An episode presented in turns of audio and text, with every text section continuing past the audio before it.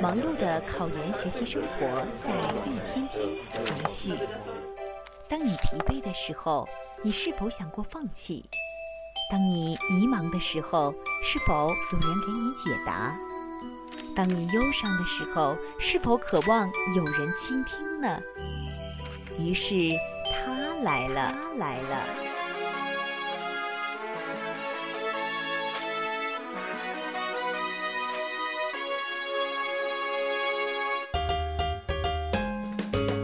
好成绩，更需要用快乐来缓解一天的疲劳。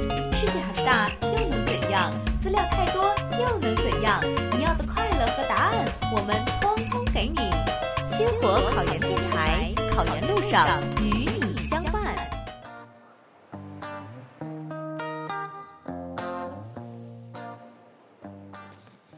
亲爱的考研同学们，大家好，我是你们的老朋友，也是你们的学长瑶瑶。今天呢，我们电台邀请到了三位嘉宾，一位呢就是大家非常熟悉的我的女朋友范范，大家好，我是范范。还有一位呢就是我们星火考研的老师啊，也是王牌讲师潘希素潘学姐。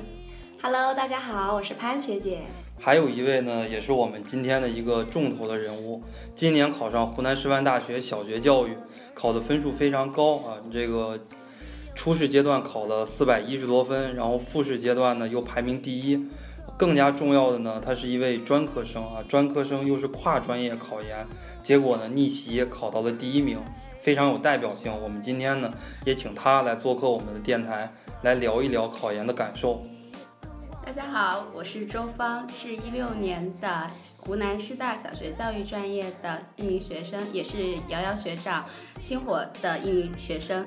很高兴在这里和大家见面。嗯，好。那么呢，首先啊，这也是欢迎三位啊来参加我的电台。那么呢，三位也有一个共同的特点啊，大家曾经都是我的学生，对吧？这个范范学姐和潘学姐是一四年认识我的，是吧？周芳学姐是一五年认识我的。你们两位都是什么时候认识我？什么时候报的班来着？我是暑假之后吧。认识你比较晚了，当时因为自己摸索了很长一段时间，觉得好痛苦，然后也是一个偶然间在那个考研帮上，然后看到了励志 FM 这个电台，然后也是通过这个平台才认识学长的。对，通过电台来了解到我的联系方式，后来才加了我，是吧？嗯。然后潘西素应该是认识我比较早，报班也比较早。我是。一四年的暑假后期就认识学长了，那个时候学长给了我特别大的帮助。当时正考研漫无目的，他就告诉我应该怎么怎么样。然后报班的话，嗯，也给了我很大的方向，有一定的很大的针对性，所以呢，我也考得比较的高分。对，潘学姐是我们电台的老朋友了，这是第三次做客我们的电台了，是吧？是的。啊，其中一期就是去年复试的时候。哎，我们来谈这个定向生考研，是吧？潘学姐也非常的这个可以说有针对性。然后呢，在去年的九月份，我们电台又有一期节目，是专门谈定向生考研，是吗？嗯，专门谈的是实习以及工作你如何处理，就是实习工作的同学是如何处理你那个你和考研之间的关系，这个我就谈到了。因为那个时候九月份刚好，呃，老师们都工作了嘛，然后。大四的学生也实习了嘛，他们就不知道呃如何处理好，比较迷茫。我就专门做了一期这样的节目，应大家的要求。对，那周芳学姐认识我认识的相对来讲晚一些，对吧？但是后来居上哈。啊，对。周芳学姐是什么时候认识的咱星火考研的？嗯，是去年十月份的时候，那时候嗯自己我是八月份开始复习，然后嗯复习了两个月之后，确实尤其是在专业课二方面感觉比较迷茫，所以的话后来呃跟认识了一些那个研友交流，开始认识呃知道了星火这个考研机构，然后后来就获得了瑶瑶学长的联系方式，跟瑶瑶学长嗯聊了之后呢，然后嗯在优酷上面听了你们的试听课。觉得确实挺不错的，所以后来就呃，之前本来 报了一个班，但是呃，确实后来听到瑶瑶学长课之后，觉得有新的收获，又下定决心在在星火又报了班。对，就是从那个时候开始认识星火，认识瑶瑶学长，认识潘学姐。是我们从这个周芳学姐的谈话中，我们又了解到一个信息：周芳学姐呢复习的比较晚，对吧？周芳学姐复习的比我们在座的三位都很晚。都要晚。哎，我们都是六月份开始复习的，是吧？是就是大三下学期，然后结束之后，然后我们开始复习的。而且呢，周芳学姐第一复习的比我们晚，第二呢考的分数都比我们的高。对，啊，学长当年考研考的三百六，潘学姐考的三百九十四。92啊，三百九十二。我的比较低哈啊，音乐专业我考的是三百三十多。对，但是呢，这个三百三十多含金量也很高的。对音乐专业的也不好考嘛，音体美都不好考。你看周学姐的话，复习的又很晚，然后呢，她考的分数又非常的高，而且呢，复试来讲，我们我们经常听我们一些朋友说啊，这个什么哪哪哪个学校呀，你不要考二幺幺，不要考九八五呀，那些复试怎么怎么很黑啊，这结果呢？他会刷什么第一名、第二名，他会歧视三本，怎么怎么样，歧视二本，甚至有的说还会歧视一本，说你不是二幺幺你就不要考二幺幺。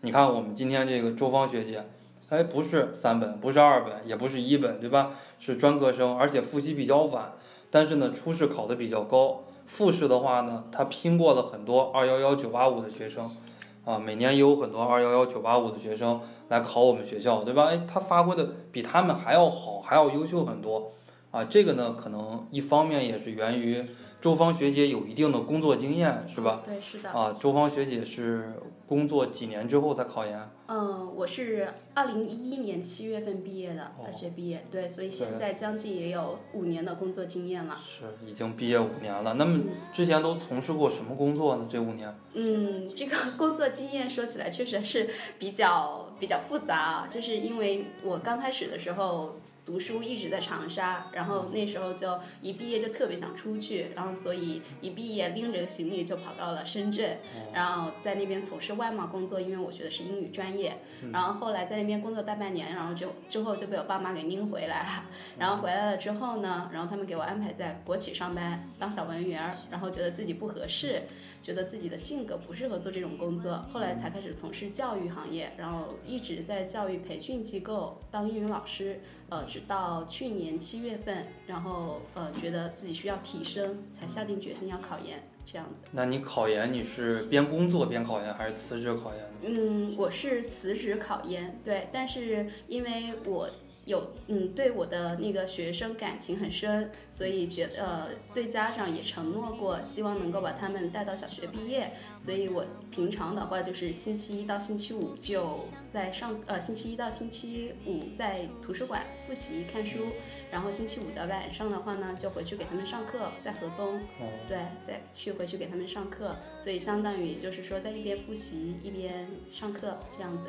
但是复习的时间要明显多一些，对，是吧？是的，明显多。啊、你看周芳学姐，她比较能好的协调我们这个工作和学习之间的一个关系。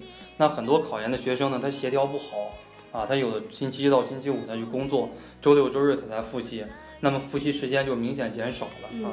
周芳学姐呢，肯定也是复习非常有条理性。那么你给我们说一说，当初是怎么复习这个政治英语专业课，我们这四门学科的，给大家传授一下这些经验。哦，呃，关于这个，呃，我的复习的话，因为我是八月份才开始的，所以的话呢，首先我觉得大家，呃，第一个的话，在如果你的时间不管是长还是短，你的复习时间不管是长还是短，你一定要做好每一个阶段的计划，就是，嗯、每一科你都要。呃规划好你在什么哪几个月要完成什么样的任务，当然，如果这个时候你有一位专业的老师给你指引是最好的。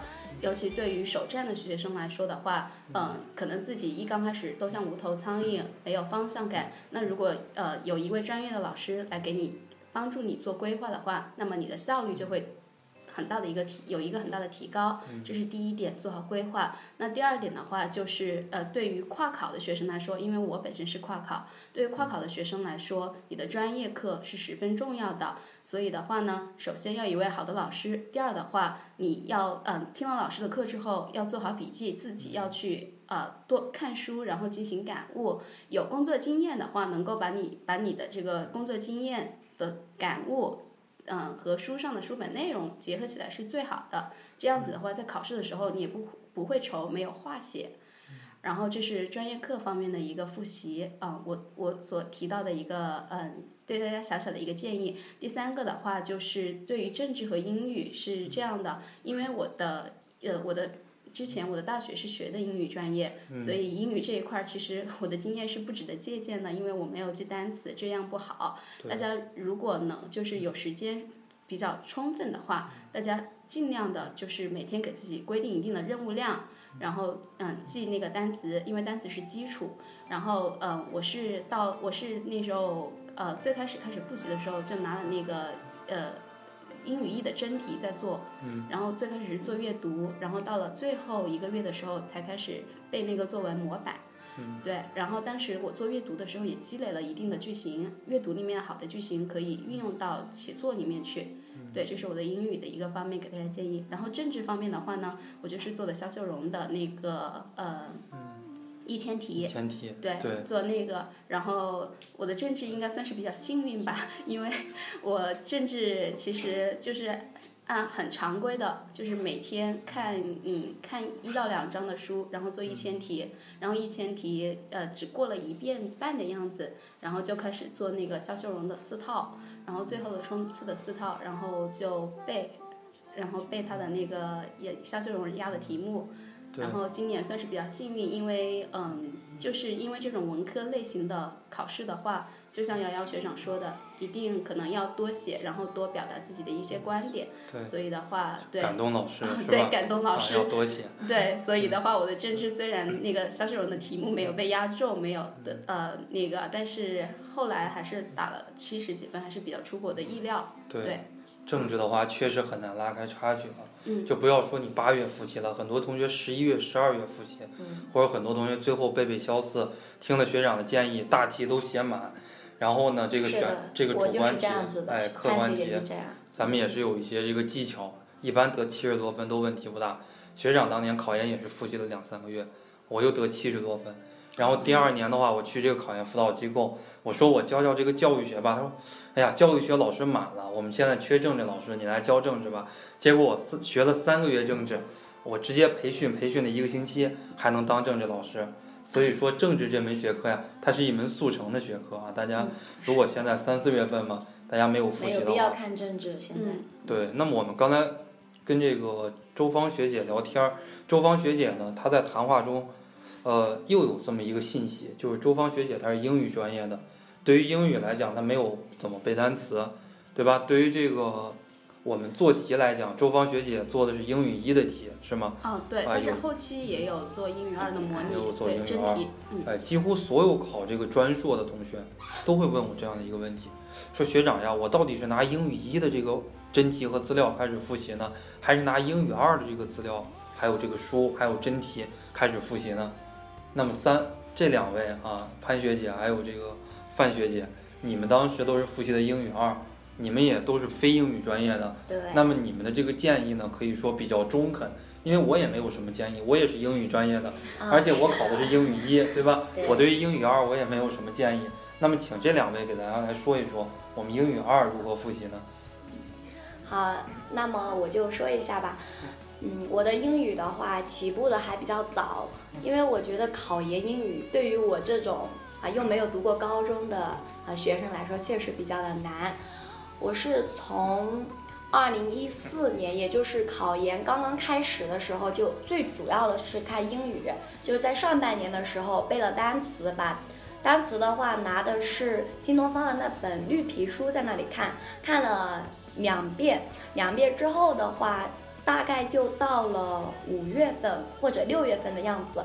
接着呢，我首先做的是英语一的真题，做的是零四年到一四年的真题啊。那个时候刚刚开始做，觉得特别的枯燥，也特别的难，错正确率呢也非常的低。但是，嗯，我并没有气馁，我觉得刚刚开始嘛，万事开头难。再说我单词也记得还挺好。那么，嗯，我在这里呢，我也想给大家提个小建议：英语刚刚开始做，千万不要气馁，也不要动不动就想放弃。其实呢，英语这东西真的是量变才能够引起质变，并不是刚刚开始你做不好就一一直都做不好的。慢慢的，我就每天下午花一定的时间，花两三个小时，在单词搞定的基础上就做英语阅读。做完阅读呢，我是掐时间来做的，四篇一起做。做完之后就嗯分析，并且翻译。慢慢的，我就发现我的英语水平有了呃明显的提升。大概到了十月份之后，我的正确率就慢慢的上来了。有时候一篇文章啊，都差不多能够全对。嗯，到了十一月份。的时候呢，我就开始做英语二了，因为英语一已经做的差不多了。这个时候，啊，学姐再想给他大家一个建议，千万不要做模拟题，因为模拟题的思路呢和咱们真题的思路是完全不一样的。这个时候，学长学长也以前跟我们讲过哈，电台也有说，对。对。接着呢，到了十一月份之后呢，学姐就开始做英语二的题目。英语二刚开始做也可能正确率比较的低，但是呃相对来讲比英语一要好一点。慢慢的，因为他们两个模式也是不一样，慢慢的你适应的这个模式，因为能力已经在英语一的基础上得到了提升，所以在第一套试卷之后，我的正确率就明显的上来了。嗯，接着呢，在十一月份之后，我也是。做了作文，就背了一下模板。其实作文这东西也不难，嗯，单词的话就初中水平就 OK 了。主要的话，大家背单词也就看到意思，看到它的单词能够想到意思就可以了，也没有必要去啊默写。嗯，大概就是我这样的英语复习思路。嗯，说一下我的英语基础吧。其实我考研的时候，英语的话四级才飘过，现在六级都没过啊。可以说我的英语是非常的渣渣啊。但是我考研英语考了六十六分，也还算是一个不错的成绩。对，啊，以上就是我的复习经验。那么我们请范学姐来跟大家说一说，我们作为一个艺术生如何复习英语二的。作为一个艺术生哈，我的英语是更渣渣了。刚才潘学姐说她的四级飘过，那我的四级可是在本科四年考了四年都没有考，呃都没有考过，然后一直到读研，我还是报了四级，结果还是没有考过。所以说大家可想而知我的英语水平怎么样。但是最后一个成绩虽然不是很高吧，但是五十四分我已经很满足了，因为我当时就是，呃潘学姐刚才说过哈。不要做模拟题。我在考前一周的时间做了一套老蒋的模拟题，结果我真的，哎呀，就是瞬间想放弃那那种感觉。我当时给我自己估了估了一个分数，只是考到了四十这样一个成绩，所以说，真的是给信呃自信心打击太多了。所以我也建议大家一定不要去做模拟题。然后关于英语的话，嗯，我是从。我也是开始复习的比较早，因为我当时一直在纠结，我是考音乐专业呢，还是纯跨到教育学专业呢，还是考这个学科音乐？所以说，呃，专业没有定的，呃，这个情况下呢，我一直是复习英语，也是先从单词开始开始吧。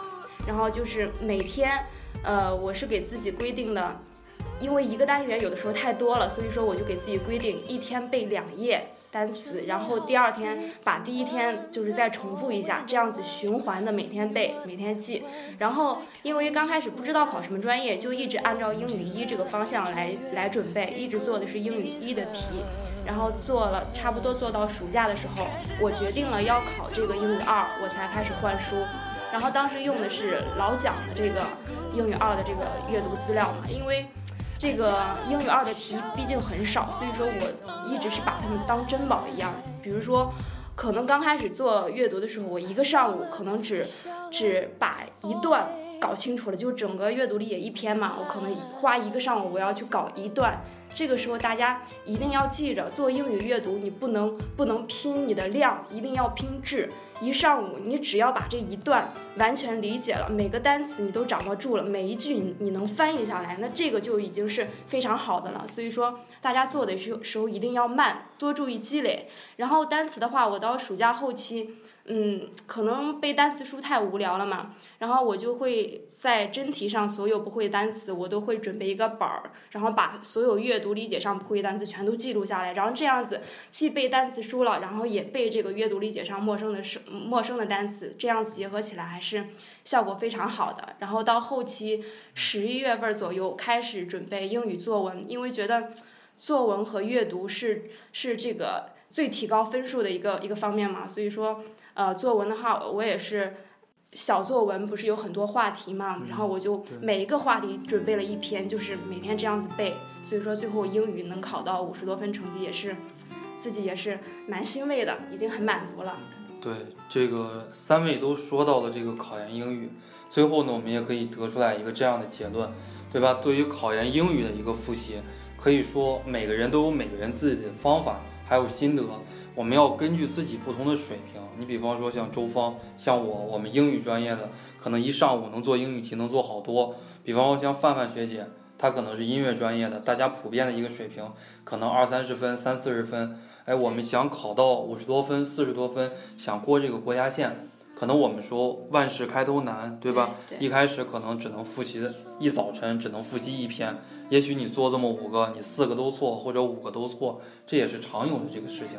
啊，对于这个我们拿英语一的资料复习呢，还是拿英语二的资料复习呢？学长多年的这个考研辅导经验可以告诉大家，都有。啊，就是说拿英语一的这个复习考高分的有没有？也有。英语二复习考高分的也有。啊，我们要找到一个适合自己的方法。总体来讲呢，英语一是要难很多的，对吧？因为我学英语专业的，我懂嘛。英语一的话，相当于八级的难度；英语二相当于六级的难度，这个难度还是有的。如果你英语好，我其实我说啊，可以先拿英语一来复习。如果你英语不太好，你直接上英语一，你会感觉到很难，对吧？整个世界都没有希望了。打哎，你呃。就是打击自己太大。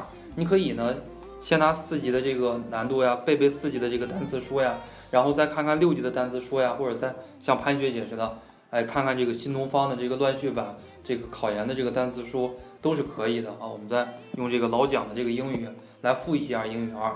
哎，总之呢，这个考研有法，但无定法，对吧？你你都不要说这个跟着咱来了解这个经验了，你随便找一个英语老师，每个英语老师告诉你的方法肯定都是不一样的啊，每个老师都有自己的方法了。这是我们这个英语啊，我们也回答了很多同学的这个问题啊，英语该怎么复习？那么呢，我们请周芳学姐跟大家说一说啊，我们呃周芳学姐工作五年了，怎么就是突然一下要考研了？然后呢，考研的这个院校专业，你在当初选择的时候，就是你当时选择这个院校和专业的时候，你也不认识我，对吧？也没有太多人给你来指导，你自己心里边的一个初衷啊，一个最最初的一个想法，你是怎么想的？给大家来讲一讲。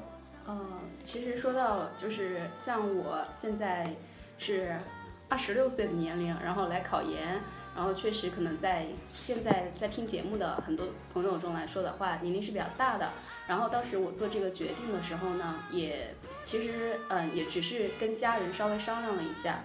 然后父母嘛，在我这个年龄的话，肯定比较愁的是我出嫁的事情，对，然后对，然后但是我的父母还是很开明，然后他们说，他们也知道我的高考的失利对我的影响比较大，所以他们还是比较支持我再去进行深造学习。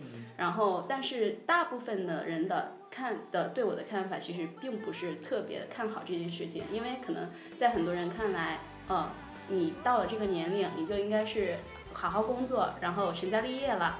对，然后可能对于这种学习的方面的事情，他们觉得就是读书而已，并不是什么。但是，嗯，我后来下定了决心要考考研呢，就是是因为首先第一个的话是，呃，我在我上班的地方，我感觉到三年的时间，虽然我的教学的技能有所进步，但是呃，专业方面我觉得自己欠缺的挺多的。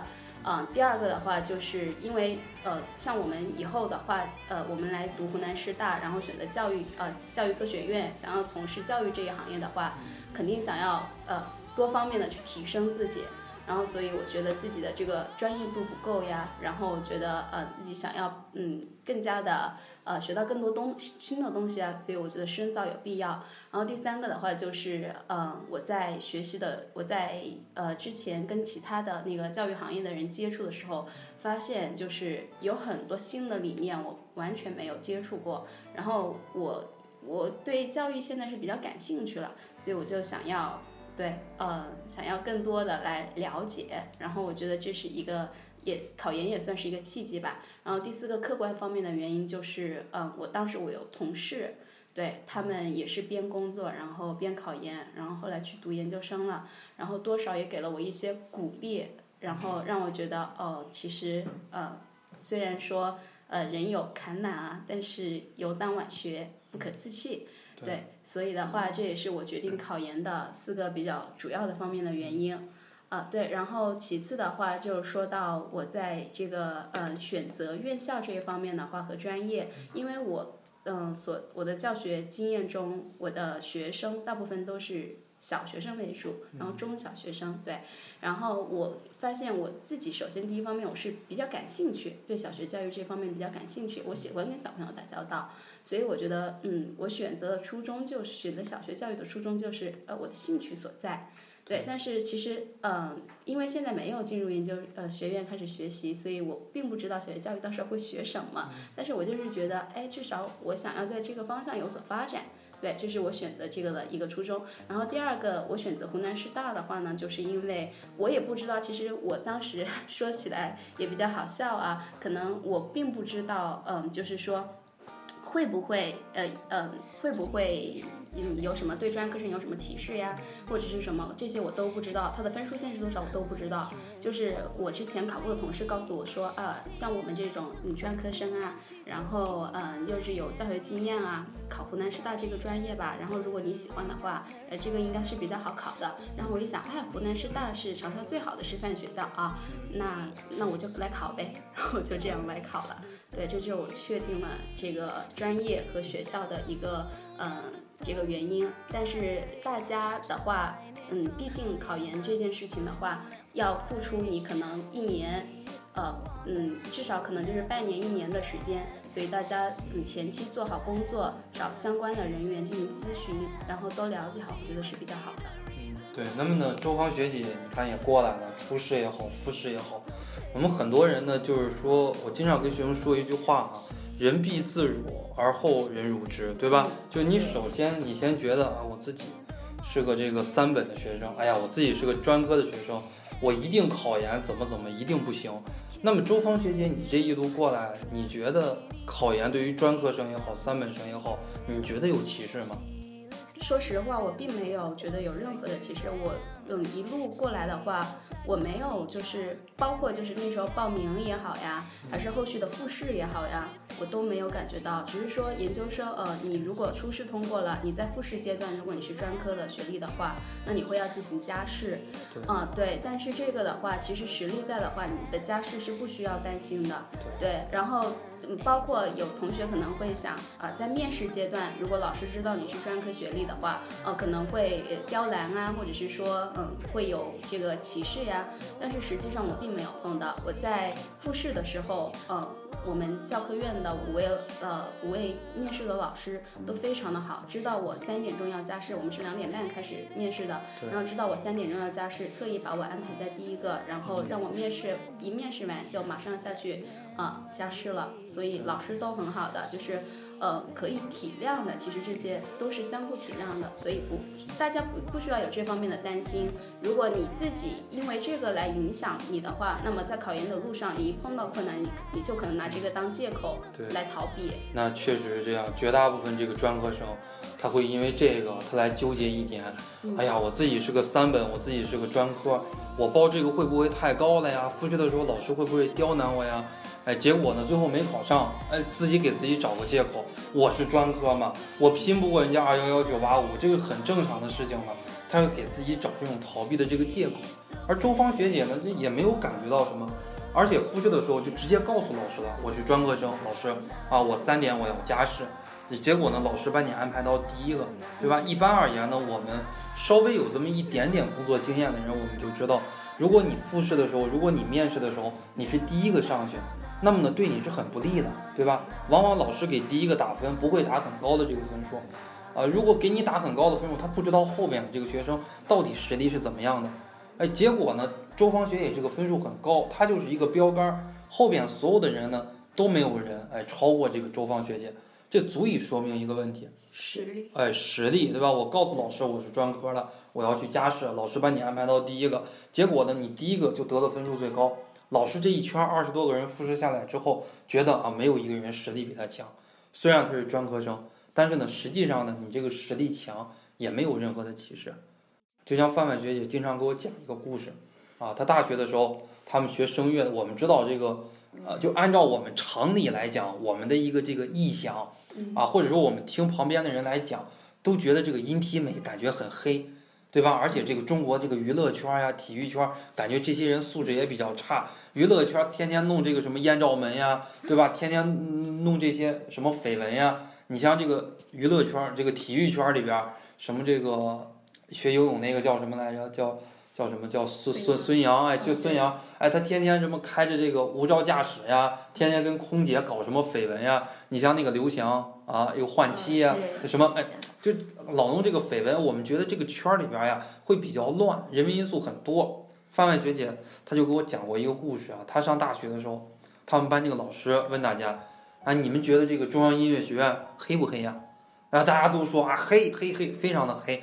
然后老师说的一句话，你们觉得黑，是因为你们没有实力，对吧？你看那些超级女生啊，什么什么快乐男生、中国好声音，大家说黑不黑？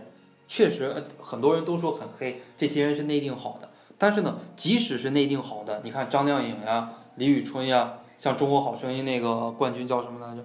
什么什么碧晨。啊，哎，这这什么张碧晨，以前那个中国好声音那个男生，沈阳音乐学院的，是吧？那个那个叫什么那个男生？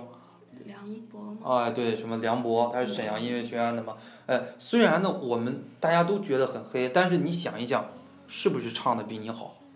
是不是唱的要比一般人好太多好太多？这说明什么呢？如果我这个我以前非常喜欢读书啊，有一本书非常有名，叫做《生命的留言》。然后他的这个作者是陆又青啊，这个华东师范大学的一个这个本科生。后来呢，他死了，他在得癌症死的。他在他生命最后的三十天写了一本书，叫做《生命的留言》。里边有一句话，我这个感触非常的深。他说：“天下乌鸦一般黑，你想找一个白乌鸦的想法本身就是错的。这个社会它本来它是很黑，存在了很多不公平的现象。但是真正有实力的人。”你看那些奥运冠军也好呀，那些唱歌唱得好的那个明星也好呀，哎，真正那个唱歌好的也很少有人靠这个脸来吃饭。你像韩红长得那个样子，比学长都胖，对吧？哎，你说他怎么靠脸来吃饭？还是靠这个实力来吃饭？真正有能力的人，哎，是金子，总会来发光的。哎，所以说呢，我们这个专科生呀，也不要觉得这个社会非常的很黑暗啊。对于专科生呀，其实第一学历啊，哎，实际上呢，我们不必不必要担心这个。我们需要操心的呢是不断完善，哎自己的一个能力。那么呢，周芳学姐在刚才的谈话中，呃，她也谈到了这么几点。首先呢，你要怎么样呢？就不拘泥于这种体制中的生活。周芳学姐以前在这个政府中是吧，也在这个公务员系统里边，可以说也当过文员。哎，感觉这种天天朝九晚五这样的一种生活非常的单调。呃，不基于这种体制中的生活，然后呢，不安于现状。后来辞职之后，到了这种辅导机构，哎，觉得就自己的教学能力提高了，但是这种基本功能力，哎，基本的一个知识可能还差欠缺一点。所以说呢，第一啊，不在体制中生活；第二呢，要不断的来提升自己，对吧？哎，这是周芳学姐给我们谈话的一些精髓所在。下边呢，我们请潘学姐，我们来谈一谈啊，两位啊，潘学姐。还有这个范学姐，我们都来谈一下。因为潘学姐现在是也是我们星火机构的这个辅导老师，那么范学姐呢，也是我们星火考研的辅导老师。那么两位谈一谈啊，这个很多学生考研就成功，我们成功在哪？失败失败在哪？首先呢，范范学姐给大家来说一说你的一些感悟，在辅导学生的过程中。我先谈一点嘛，就是我遇到比较多的学生。就包括刚刚还有学生一直跟我说，哎，好多人劝他不要考研了，然后好多人就什么就是不同意不支持我考研。真的，我我很想跟大家说一句话，大家不要为别人的这个想法而活，要为自己而活。然后我就想问他，我说劝你放弃考研那些人，他们考上研了吗？他们为什么不想让你考研？是不是因为他不想让你比他们强？那你应该做什么？你是不是就要超过他们？我就要考上研，我就要比你强。对不对？所以说，就包括学长一直说的说的那句话，不要问骑自行车的宝马好不好开，你的格局决定你的结局。对，就是这个样子。所以说，我觉得大家一定不要不要听别人的这个摆布，要坚定自己一个内心的方向。然后考研成功的因素，我觉得就是一个好的方法加上你坚持就可以了。就是说方法这个这个也是很对的，因因为考研这条路你如果走偏差了，你会越走越远的。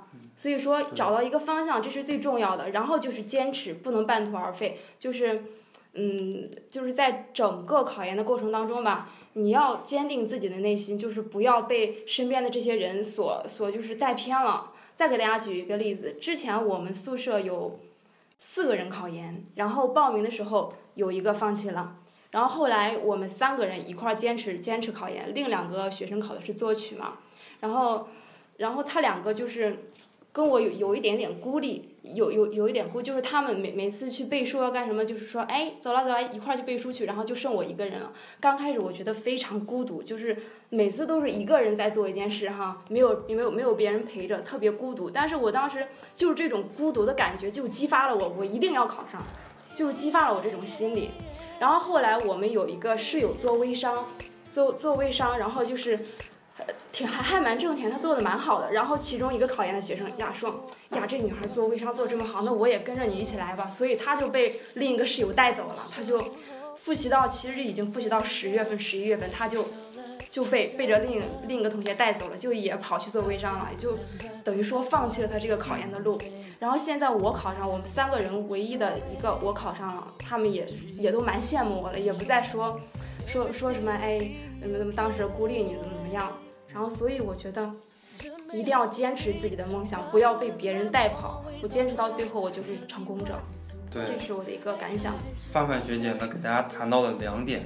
第一点呢，就是格局决定结局；第二点呢，就是要坚持，不放弃，有自己的这个路要走，对吧？人家两个人孤立你，我有我自己的路，我有我自己的方法，我坚持走我自己的。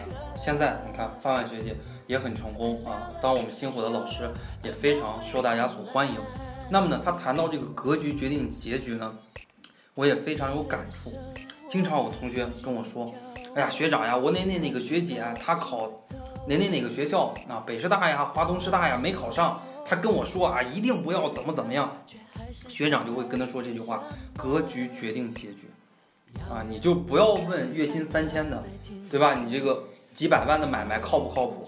结果呢，你没去干那个几百万的买卖，你听的这个月薪三千的，他告诉你，哎，那东西不靠谱。于是呢，你就没有去参加，对吧？百万富翁嘛，千万富翁像马云那种，他都是会有一些想象力的，对吧？你永远不要问这种失败的人，往他身上取得这种经验，你可以听听他失败的这种教训。这个呢，简单作为一个参考。就很多同学在这种生活中呀，呃，他这协调不开，脑子转不过来这个弯儿。他经常喜欢听失败的人怎么怎么讲，结果呢，他听完之后，他也是一个失败者，对吧？他也是一个失败者啊！人家跟他说考二幺幺九八五没考上，他换了一个二本，二本他最后也没考上，这样的例子太多了。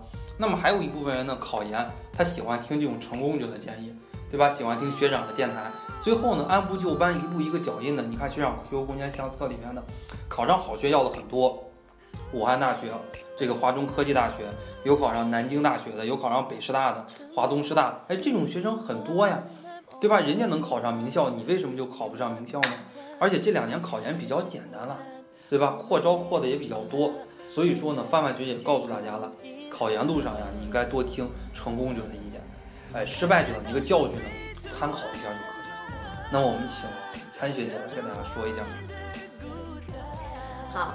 刚刚呢，范范学姐呢也谈到了很多，相信呢大家也是受益匪浅。在这里呢，我就稍加补充吧。在做考研辅导这一年多来了，我感受到最深的一点，嗯，在这里首先跟大家提出来，就是不要管你对手在干什么。每次呢，我在群里面解答大家的一个问题，有时候呢，大家也会提出问题，我没有及时解答。马上呢，就会有我的学生啊跳出来给大家给那些不会的同学解答。之后呢，我就会发现这样的一个神奇的现象：那些被解答完的同学呢，他会不停的要私聊我说：“哎呀，学姐啊，别人怎么那么厉害啊？我怎么没有他那么厉害啊？我是不是考不上？我对手这么厉害，我要怎么办呢？”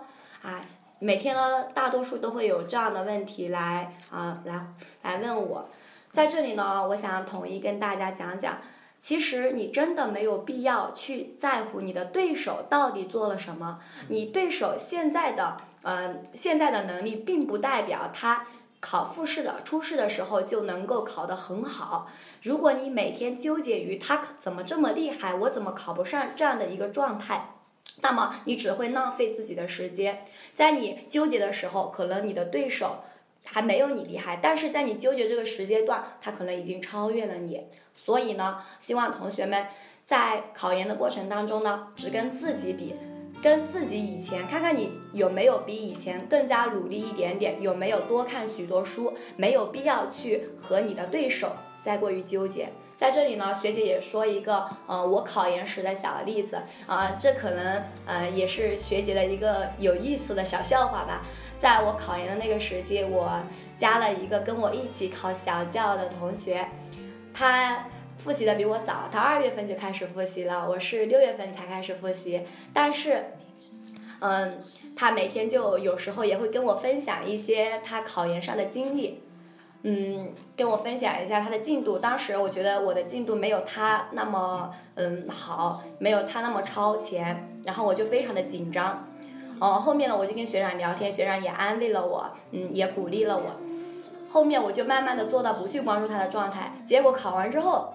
我才发现啊，原来我每天进他空间关心他进度的那个人，他原来都没去考，他都放弃了，啊，这就非常有意思啊啊！再一次证明了啊，不需要去关注别人在干什么，只需要和自己每天进步一点点来对比。第二点的话呢，学姐认为你在备考的过程当中，嗯，一定要态度要端正。这一点呢，我坐在我旁边的这位你们一六级的学姐就是一个非常好的例子，她。嗯，自从报了我的全程班之后，在我每节课留下来的作业，他都会认认真真的去完成。啊，不管啊做的对还是错，他都会有时候也会发给我，不懂的发给我，跟我一起交流，我也会给他提一些建议。这一点我就特觉得特别的好，在做题的过程呢，又巩固了你自己的知识，嗯，也再一次的发泄自己的不足，并且有待改进。这样，我觉得与他专业课考一百哦一百四十四分啊，考的太高了，嗯，对对，我当时都才考了一百三十五，真是太厉害了，也是密不可密不可关的，嗯嗯，大概就是对你像一百四十四分，总共七八道题。对吧？有些题得满分，有些题最多只能扣一分，啊，所以说这个成绩还是非常高的。那么呢，刚才潘学姐跟大家聊到了这样的一个话题啊，我给大家来一个总结，就是不怕神一样的对手，就怕猪一样的研友。所以说你不要老去关注其他那个人的动态，你觉得哇塞那个人好厉害呀，他肯定比我考得高呀，怎么怎么样？那么呢，其实那个人心里他也打鼓，他也会觉得哎呀你好厉害呀。大家之间都是互相的怕的，是吧？哎，人家这个言友说一句什么话，可能呢就会左右你最后的一个这样的一个结局，对吧？所以说我们在考研的过程中啊，还是要以自己为轴心啊，尽可能的去少关注别人。还有一波人呢，就他就是非常的也是可以说心态或者说这种心心眼不好的这样的一波人啊。你比方说你去问他，哎呀，你这个英语每篇阅读错几个呀？他说还错吗？我都不错了，我都全对了啊！他跟你说啊，实际上呢，哎，你你会觉得，哎呦，他咋这么厉害呀？全对，他跟我考一个学校一个专业，我肯定完了。实际上呢，你等他走了之后，你去翻一翻他这个英语写的，基本上就没有对的。我在考研的时候就遇到过这样的一个，他跟我考一个学校一个专业，我就老问他，你这个复习的怎么样？他说没问题啊，肯定考的分数特别高啊，你这个。英语怎么样？他说啊，基本上要不就是全对，要不然就错一个。哎，我感觉咋这么厉害呢？四五月份单词还不会呢，这这做的怎么就全对了？太厉害了！结果呢，哎，他走了之后，我一去翻，基本上都是错的。啊，最后考完试也果不其然，我考三百六。我们那年呢，我考了公费研究生，啊，他呢最后只考了三百一，他也没有考上。啊，所以说呀，这个哎，心态也很重要啊。好了，我们这一期节目呢就录到这儿。那么呢，也感谢三位的这个光临啊。等这个周芳学姐开学之后啊，她有了这个新的考研还有读研感悟，我们会继续邀请周芳学姐来再来做客我们的电台，给大家分享一些啊读研的一些生活的一些小感悟，再来鼓励一下大家。好了，我们这期节目就录到这儿，跟大家说再见，拜拜。